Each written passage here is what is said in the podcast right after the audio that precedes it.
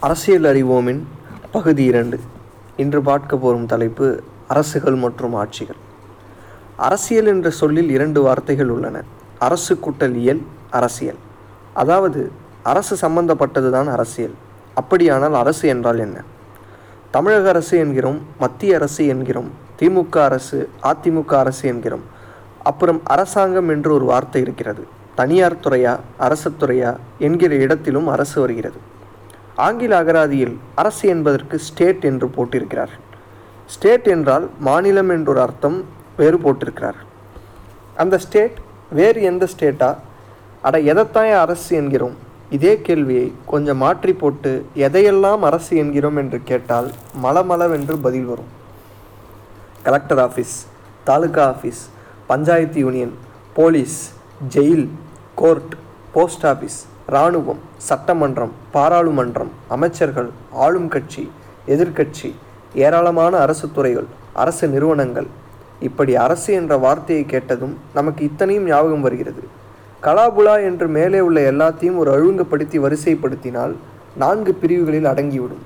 நிர்வாகம் இராணுவம் போலீஸ் சிறைச்சாலை நீதிமன்றம் பாராளுமன்றம் சட்டமன்றம். இப்படி இந்த நான்கும் சேர்ந்தது தான் அரசு. இந்த அரசை பற்றியதுதான் அரசியல். ஆனால் நாம் இந்த நான்கில் ஒரே ஒரு பிரிவான சட்டமன்றம் பாராளுமன்றம் மற்றும் அதில் ஐந்து ஆண்டுகளுக்கு ஒரு முறை யார் போய் உட்காருவது என்பதுதான் அரசியல் என்று நம்பிக்கொண்டு குழம்பிக் கிடக்கிறோம். முதல் மூன்று பிரிவுகளான நிர்வாகம் இராணுவம் போலீஸ் சிறைச்சாலை நீதி இவைதான் நிரந்தரமாக இருக்கின்றன. இவை இல்லாமல் அரசியல்.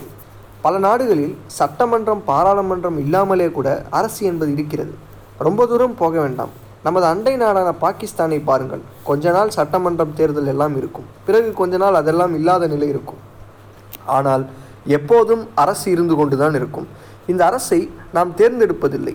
அது இருந்து கொண்டு அல்லவா இருக்கிறது. நீதி நிர்வாகம் இராணுவம் போலீஸ் இதையெல்லாம் நாம் ஓட்டு போட்டு தேர்ந்தெடுப்பதில்லை. ஆகவே நமது விருப்பம் தேர்வுகளுக்கு அப்பால் கல்லாக நின்று நம் மீது இடையராது ஆட்சி செலுத்தி கொண்டே இருக்கிறது அரசு. கீழே பட்டியலிட்டது போல ஆட்சிகளில் பல ரகம் உண்டு. ஆனால் அரசு ஒன்றுதான். இராணுவ ஆட்சி. ஒரு இராணுவ அதிகாரியே அதிபராக இருப்பார். அமைச்சரவை இருக்கலாம் இல்லாமலும் போகலாம். அதை அதிபரே நியமிப்பார். அல்லது அதற்கு மட்டும் தேர்தல் நடக்கலாம். பாகிஸ்தான் மியான்மர் மற்றும் பல தென் அமெரிக்கா நாடுகளில் இருப்பது இராணுவ ஆட்சி. முடியாட்சி. மன்னராட்சி முறை. ஜோர்டனிலும் பல அரபு நாடுகளிலும் இருப்பது அரபு மன்னர்கள் எமீர் என அழைக்கப்படுவர். அந்நாடு எமிரேட் என அழைக்கப்படும். சர்வதிகார ஆட்சி. ஒரு தனிநபர் சர்வ அதிகாரமும் படைத்தவராக இருப்பார் அவர் இட்டதுதான் சட்டம். சென்ற அரசியல் எனக்கு பிடிக்கும். நூற்றாண்டில் பல தென் அமெரிக்க நாடுகளில் இந்த ஆட்சி முறை இருந்துள்ளது. உதாரணமாக சிலி நாட்டில் general Augusto Pinochet அர்ஜென்டினாவில் Juan Manuel de Rosas Juan Peron மெக்சிகோவில் அந்தோனியா லெபஸ் டிசாண்டா அண்ணா. நான்காவது பாசிஸ்ட் ஆட்சி. நாட்டு மக்களை ஒரு போலி தேசிய உணர்வில் அமிழ்த்தி பிற தேசிய இனங்களை அழித்தொழிப்பது தனிநபரோ ஒரு குழுவோ இப்பணியை தலைமை தாங்கும். ஜெர்மனியில் ஹிட்லர் இத்தாலியில் முசோலினி ஸ்பெயினில் பிரெடாரிகோ பிராங்கோ இந்தியாவில் இப்போது பாஜக தலைமையில் இருக்கும் அரசும் பாசிஸ்ட் அரசு தான் காலனி ஆட்சி.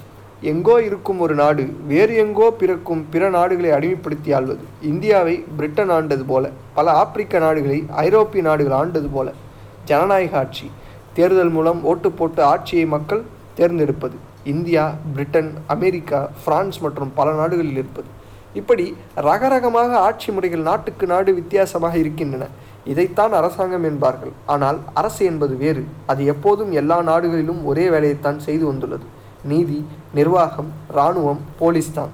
ஒரே நாட்டிலேயே கூட மேலே சொன்ன பலவிதமான ஆட்சி முறைகளும் அமலில் இருந்தது உண்டு. நமது இந்திய நாட்டிலும் கூட அந்த காலத்தில் ராஜாக்கள் ஆண்ட முடியாட்சி இருந்தது. பிறகு வெள்ளைக்காரன் ஆண்டு ஆட்சி காலம் காலனி ஆட்சியாக இருந்தது. ஆயிரத்தி தொள்ளாயிரத்தி நாற்பத்தி ஏழுக்கு பிறகு ஜனநாயக ஆட்சியாக வந்தது. ஆக கூட்டி கழித்து பார்த்தால் என்ன தெரிகிறது? ஆட்சி முறைகள் என்னவாக இருந்தாலும் அரசு என்பது நீதி நிர்வாகம் போலீஸ் ஜெயில் இராணுவம் இம்மூன்றும் சேர்ந்ததுதான் அரசு. நீதி என்பது வேறு. அது எல்லாருக்கும் பொதுவானது என்று மக்கள் ஒரு தவறான ஒரு கருத்தை வைத்துள்ளனர். அனுபவப்பட்டவர்களுக்கு தெரியும் நீதியும் அரசின் ஒரு பகுதிதான் என்பது. அப்படியாகப்பட்ட அரசு எப்போது பிறந்தது? அதன் கதை என்ன? ஆனால் கதையை சொல்லிவிட்டால் இன்னொரு கேள்வி வந்து வழி மறிக்கிறது இதுவரை மேலே சொல்லப்பட்ட ஆட்சி முறைகள் அத்தனையும் ஒரே குட்டையில் உரிய மட்டைகள் தான்.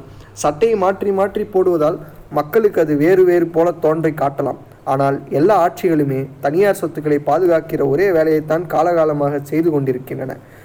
மேலே சொன்ன எல்லாமே தனியுடைமையை பாதுகாக்கும் ஆட்சிகள் தான் இவை எல்லாவற்றிலும் இருந்து வேறுபட்ட சோசியலிச ஆட்சி அல்லது பொது உடைமை ஆட்சி ஒன்று மட்டும்தான். அது பற்றி இதுவரை ஒன்றுமே சொல்லவில்லையே ஏன் என்கிற கேள்வி இப்போது நம்முன் நிற்கிறது. தொடர்ந்து பேசுவோம் அரசியல் அறிவோம். அடுத்த நிகழ்ச்சியில்.